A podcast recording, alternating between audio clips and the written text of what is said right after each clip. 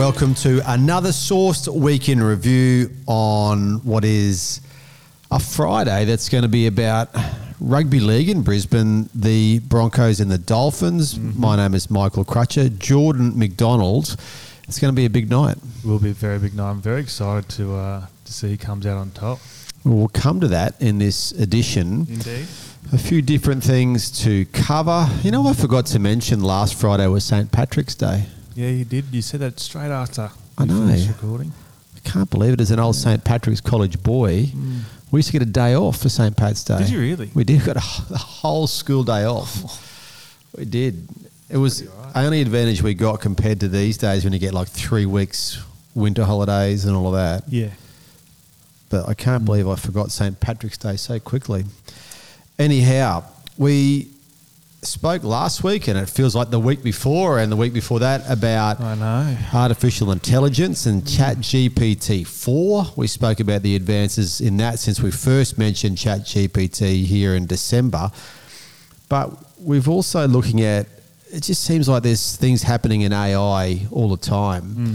And one thing that we stumbled across this week was the advances in i guess you call it ai when it comes to images Yes. so not just creating words when a user jumps on ChatGPT and says, "Write me a poem," Hmm. or you know, "Write me an essay." It's also now you can uh, ask a, a bot to create an image for you. Yeah. Um, and one of those ones that seems to be doing it is a site called Midjourney, as in M I D Journey. You took Mid Journey for a spin this week. What happened? I'm very interested to see what happened with your experiment with Mid Journey. Yeah, very interesting uh, time on Mid Journey there. So the way you access it's a bit unorthodox too, because you know we had a look at it earlier. You you go on and you have to go through a Discord server, which Yeah. has a bot that sort of automates everything. But we went on there, and what I found was some. Um, some pretty weird uh, and amazing creations that people had, had submitted, and so I had to muck around too. Um, I think my very first prompt was uh, Michael Jordan, Adam Sandler, Donald Trump, and Bart Simpson playing poker. Yeah, right. It really struggled to piece that one together, and that's understandable. But um, we did an earlier one before the podcast, and it was Elon Musk and Mark Zuckerberg having an arm, re- arm wrestle in front of a crowd of reporters. And they did Yeah. a reasonably good job at spitting something back out that It- could pass, maybe. That was that was quite good, and, and one of the reasons we bring it up is because when we stumbled across it, we did so because there were images of Joe Biden Yeah. and Donald Trump playing golf together. Yes, happy as can be. Yeah, looking really happy, and they were so realistic. The images, the the They were. The sunlight and the shadows fell on them perfectly. Mm. They, they they were so. And this was done in a matter of seconds. Yeah. and you could put that photo on the front page of a newspaper, and you would have no reason not to think it was. Yeah, you're tricking most people. I would, I would Yeah. bet. I would so bet. so you had Elon Musk and Mark Zuckerberg, and that didn't look too bad. That didn't the- look too yeah. bad, especially from a distance. But um, I think what we've found out is you have to be fairly specific about what you want to create, rather than just giving it a, a sentence. You know, list off some words, some environment, some surroundings, Yeah. all that sort of thing. I also got. To, I think you got to stick to relatively familiar terms. So you know, we tried our prime minister and Pauline Hanson. It really struggled to sort of pull that Yeah, together. we, we wanted to see if they they could uh, create a Yeah. meeting between Anthony Albanese and Mhm. Pauline Hanson, and they gave it a go, but you Gave it a go, but, yeah, you know. it doesn't didn't look real. Yeah, it was like the the early stages of a sketch. But um, when it comes to you know Donald Trump or President Biden, has no issues with coming back something pretty impressive and very well detailed. Yep. So I think that's that's really where the letdown is. But honestly, I reckon um, if you even if you go go ahead with it in advances, I reckon there's still enough to, that most people could spot the difference if they looked at it long enough. So That's the thing. I think there's probably two reasons we want to bring this up, and that's because there's continued advancement of uh, artificial intelligence. But like, like I used to think, you know, when we were in Illinois, what's in newspapers, we had such brilliant graphic artists, and we might want to do a cover up for a you know, our, our weekend lift out where we sort of looked in depth at issues, and you would need to brief your artist, and they would do up a really good. Um, piece of artwork to, Yeah. to stand alongside a story, but from what I could see when you were using Mid Journey, there's some pretty high quality stuff coming out Oh, there yeah. within seconds Yeah, of yeah. it being. So you can get that. Plus, also, if you're a school student, a uni student, or whatever, Mm. you can make your, your assignments or your presentations look unbelievable with some of would- those. There, there'd be potential for that for sure. Yeah, I mean, it's, it's just there in seconds and Mm-hmm. it's done. So let's see where all that goes. But there's been more developments this week, Jordan, when we come to Bard. So tell us about Bard. Yeah, so yesterday Google up Google opened up early access to Bard, and for any unfamiliar with Bard, it's pretty much their challenger to Microsoft's uh, Bing and ChatGPT. Um, so Bard is now available to select users in the UK. You can join a waitlist to try and get some early access. Oh, so there's a waitlist for it. Yeah, so some people Okay. are on the waitlist. Some people have already gotten in and had a look, Yep. and I've read a couple of things about those who have already had access.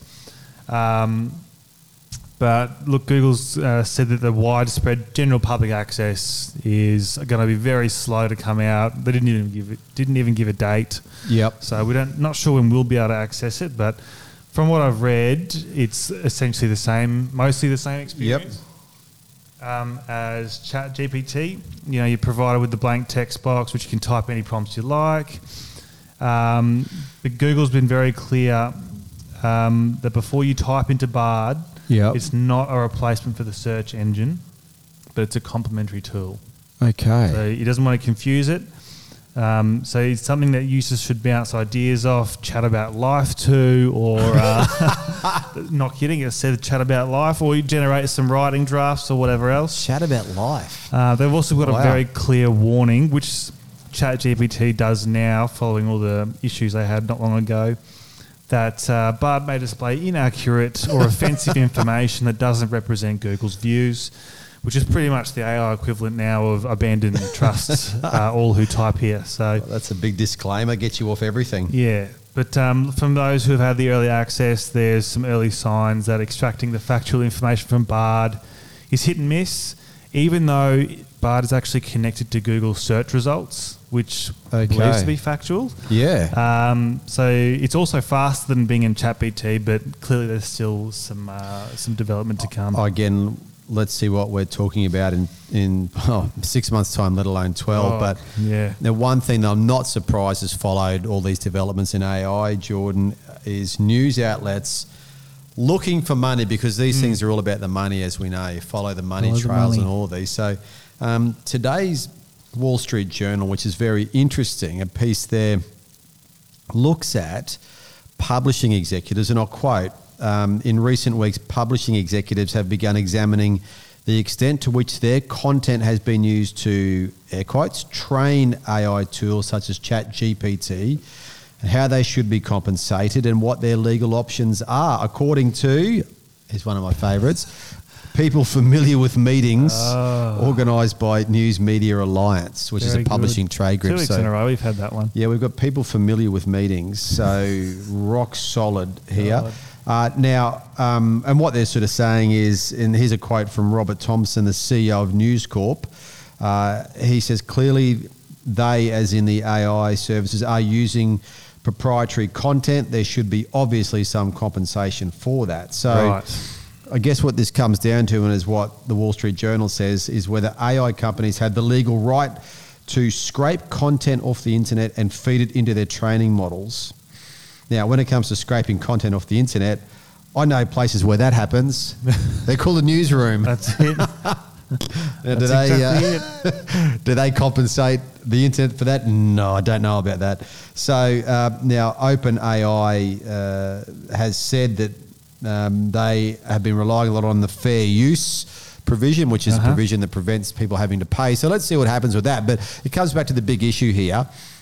And that is, publishers need these big tech companies, the Googles of the world, to send their content as far and wide as they possibly can to get an audience. So they need that. It benefits them.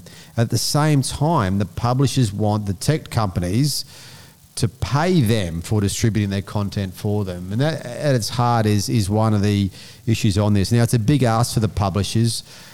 who have traditionally been the ones making the demands for decades. Mm-hmm. That's what they did. They were the ones in control of the information. They're not now.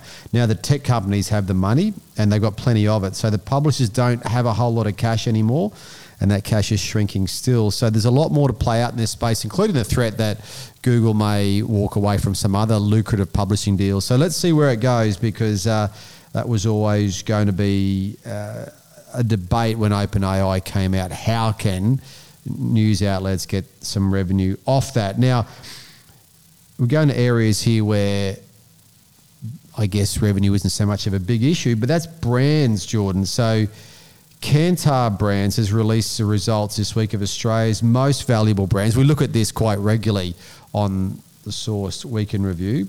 So tell us what we're looking at here. What are the brands that have done really well on this in Australia? Yeah, so the uh, the results for for this particular um, report, they're based off the responses of nearly forty six thousand people across the nine hundred sixty five unique brands and and uh, seventy four categories.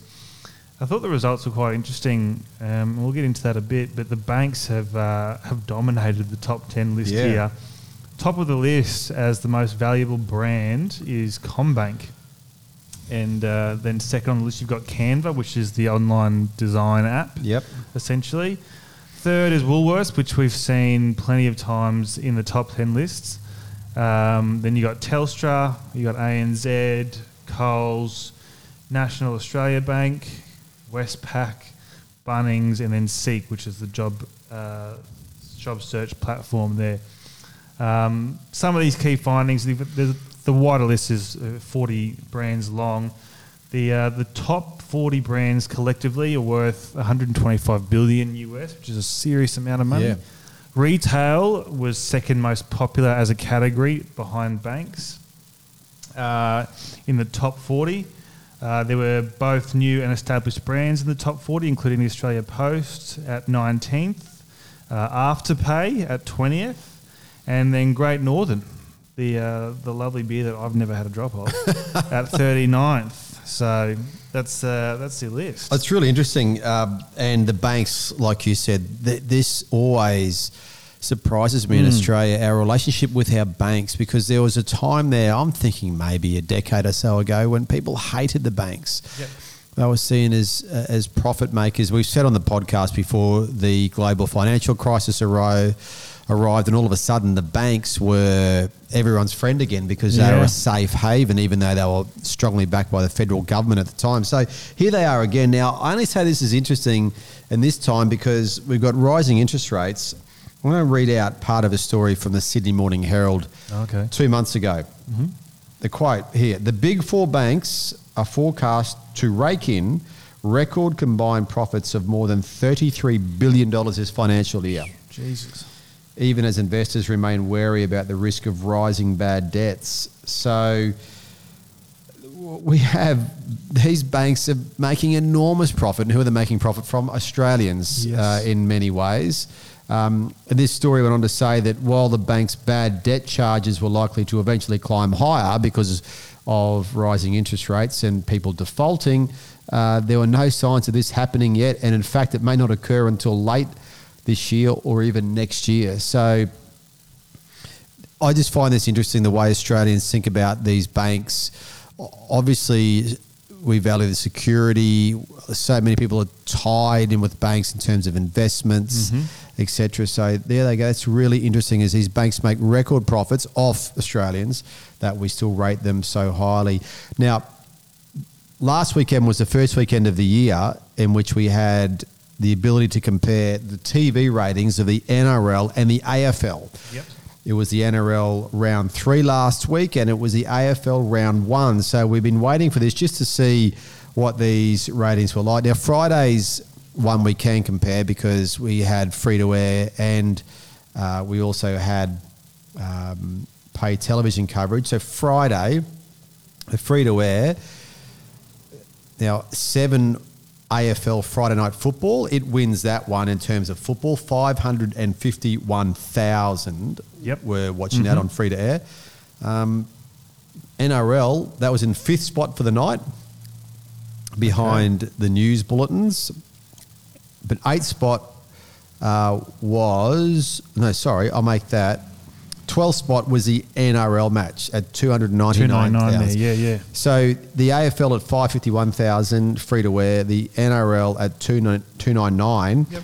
But we also got to add in here the paid television. And this is where it gets a little bit more interesting. So on paid television last Friday night, the number one show was uh, NRL Friday Night Footy. Roosters and Rabbitohs, 328,000 people Yep. watching there, as opposed to the AFL Geelong Collingwood, 259,000 on. Um, then they're both games that were shown on free to wear as well. So rugby league picks up there. There was another rugby league game on that night, which wasn't on free to air TV. The Knights and the Dolphins, 261,000 uh, for that one. So also that night there was a one day international cricket match, Australia and India, 63,000 on a pretty big night. So we can see that if we go across now to Saturday where there was no free to air rugby league, but we'll just have a look at Saturday. There was an AFL match that was fourth around the country, 416,000. Free to air, but sorry, subscription TV, paid television, number one, the Broncos and the Dragons, 335,000, followed by the Cowboys and the Warriors, 267,000.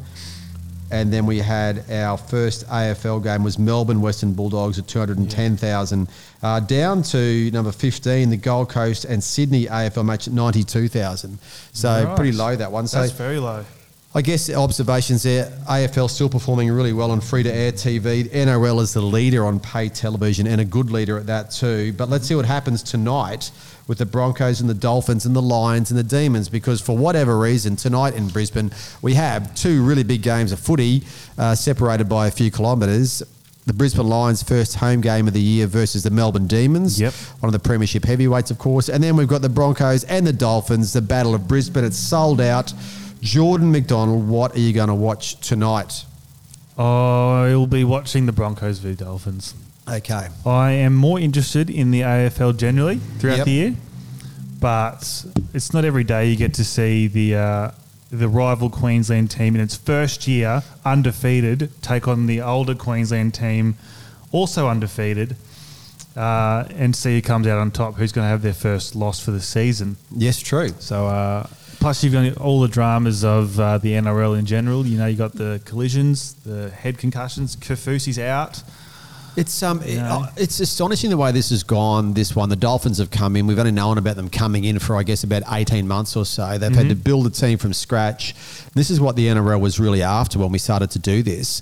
A situation where it's just been the talk of the town this week. Um, my neighbours, who I hadn't seen for a couple of weeks, have been away. When they came back, I saw them. The first thing they said was, who do you think will win, Broncos or. Dolphins? And they're not necessarily really big sporting people. So uh, a lot of people are talking about this at the moment. It's a huge um, bonus for the NRL that it's at this level, but it's just more of the NRL and the way it can stay in the headlines. And it's a bit of a rare one. It's in the headlines this week. Not so much because of the controversy, but because of the big game itself. Correct. But th- that's not quite the NRL in the way it often goes. No, the NRL thrives on controversy. I mean, we look at the media just before the NRL season started. You know, they were already stoking the fires between sort of Wayne Bennett and the Broncos, creating that big storyline, which you know has worked out brilliantly for them this week.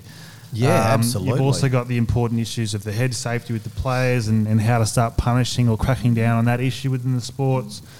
Um, you know, we've seen a few of those across the, the Oh. different codes this week too. The NRL has this unbelievable ability. You know, Robert Craddock, you know, Crash, who's been on our podcast before, he calls it the uh, the never-ending bushfire. it's a bushfire that doesn't go out, and it That's just right. works for rugby league because It people does. talk about you it. Talk endlessly about it So You really could. I'm sure rugby union wishes it had uh, five percent of the controversy in NRL. Oh, you would benefit tremendously from five percent of that. It would people would, would talk about it. Now, speaking of controversy, now we haven't done this for a couple of weeks, but we wanted to reintroduce it. The celebrity mags and what's on the front covers of our celebrity mags. Now, uh, Jordan, you can start with the Woman's Day this week. There seems to be a few angry people on the front here, a few uh, shouting and angry looks and head scratching. What's happening? Yes, so we've got the Royals yet again. We've got Yes. War Over Queen's Will, exclamation mark. That's one for that page there so far. It Siblings is. turn on Charles. The siblings turn on Charles as if he doesn't have enough going on Charles. Now he's got siblings turning. That's it. Uh, the next to that, you've got Carrie's Rebound Romance with co-hosts. our second exclamation mark there too. Just beneath that, we've got some Married at First Sight drama, finale bombshells, Who Really Stays Together, exclamation mark, that marks three. Underneath marks our fourth exclamation mark. We've got Tiger Lily Hutchence, uh, missing for two years. Uh, the Un- left across. Underline two there. Yes, that underline there. Yeah. And then we've got My Stalker is Back, Nicole's Nightmare. Yep. Um, so looks plenty happening on that. What's the what's the count there? We've got one, two, three, four. I count four with a possible fifth just underneath Will there in that little Yeah, sticker you do, and you also have regular use of italics to really get people on edge in the headlines Mm. and uh, underlining. Now, new idea. Let's go across there. There's it all happening there. Now, Priscilla Presley uh, could be getting kicked out of Graceland, from what I can see here, and taking her exclamation mark with her as well. I don't know what's happening there, but there's a married at first sight story. There's a story about looks like Richard Wilkins' secret wedding. Um, Oh. I'm, I'm rapt. That's very good. And here's one: King's worst nightmare: paternity test shock.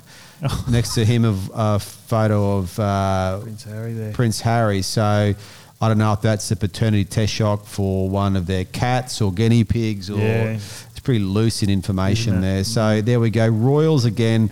The Presleys seem to work for New Idea. I mean, and I'm not, I'm not having a crack at them, these magazines, for what they do. They are very successful, these magazines, and tapping into their audiences. Hmm. I must say, the Presley one surprises me that, that audiences are still big on Priscilla Presley Yeah. or the Presleys in general, uh, following the death of Lisa Marie. But um, yeah, Richard Wilkins is obviously uh, seen as a, an asset for these magazines. So they always teach us something these magazines in terms of you know never look down your nose at this because these get audiences and they do it really well. It's been their stock and trade for decades always worth checking in. Not a massive fan of the exclamation marks but hey that's the style. Now what's the weekend for you after the NRL extravaganza? And not to forget that the Lions and the D's will be a very good game tonight as well but Will be. what happens for you after that Mm, nothing. I have a an empty weekend, a, a rostered empty weekend, Oh, that's as I like to call it. So I'll be doing very little this weekend. I'll be at home doing yard work, no doubt. And a massive happy birthday to Ainsley, whose Yes. birthday is today. Yes, it is. This is enormous. So kicking Ainsley's off the carnival of Ainsley it'll for be, you, it isn't it? will be a carnival, be a carnival, and uh, so happy birthday to Ainsley. All sorts of uh, festival type things to be happening there. Now after that, um, oh, also happy birthday to sensational Steel Talon, one of our guests. Oh, that's right. He did. big birthday for Steel He A did. too. Yes. birthday, Happy of date.